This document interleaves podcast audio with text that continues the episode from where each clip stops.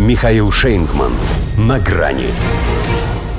Госдолго сказка сказывается. В США запустили обратный отсчет до дефолта. Здравствуйте. На грани. Не сказать, что мир застыл в тревожном ожидании. А мог бы. Ибо считается, что обвал финансовой системы США аукнется повсеместно.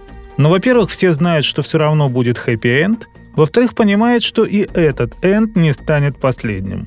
Поэтому было бы из-за чего волноваться. Для штатов увеличение потолка госдолга – это та самая вредная привычка, о которой говорят, что легче умереть, чем бросить. Просто у них вновь наступил момент, когда ребром вопрос поставлен – жизнь или кошелек.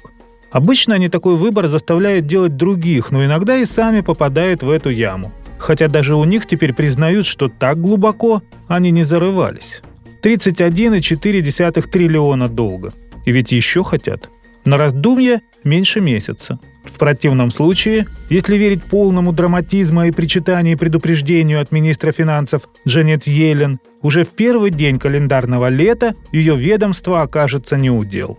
И не только оно, поскольку платить будет нечем всем, кто держится на полном гособеспечении. Рухнут и все социальные обязательства. Словом, дефолт.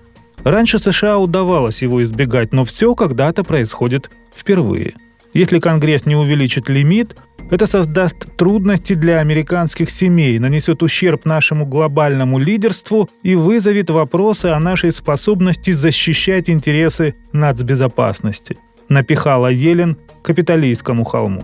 И это не тот случай, когда бабушка надвое сказала. Хотя она уже доказывала, что прогнозы – это не ее. И не только когда божилась, что экономика России вот-вот рухнет. В январе она обещала протянуть на этом потолке госдолга до июля – но недооценила способность руководящих демократов жить непосредством. Они сегодня отправляют полмиллиарда на украинскую войну. Ну а что скромничать с их-то станком? Правда, республиканцы Нижней Палаты не позволяют придать ему новые обороты, но это дело поправимое. Похоже, не сомневается в своем даре убеждения Джо Байден. Вот с кого, как с гуся вода. Он и спикера Палаты представителей Кевина Маккарти вызвал на беседу, хоть и пренебрегал общением с февраля, чтобы показать, что гусь свинье не товарищ, а президент. Предотвращение дефолта – конституционная обязанность Конгресса. Это не тот вопрос, по которому мы будем вести переговоры. Исключила уступки Белого дома его пресс-секретарь Карин Жан-Пьер. Соображают потому, что крайности не в интересах и республиканцев тоже – тем бы только поторговаться, чтобы конвертировать нужные им результаты в политические дивиденды. Готовы поднять потолок на полтора триллиона, но в обмен на пересмотр расходных статей бюджета. Естественно, нашла коса на камень. Байдену с урезанной социалкой не переизбраться, потому он и упирается. И, судя по траектории госдолга, прямо в небосклон. На самом деле нет для них ничего проще, чем снести очередной потолок. Надо лишь все перевернуть с ног на голову. Ну а пробить дно – это им расплюнуть.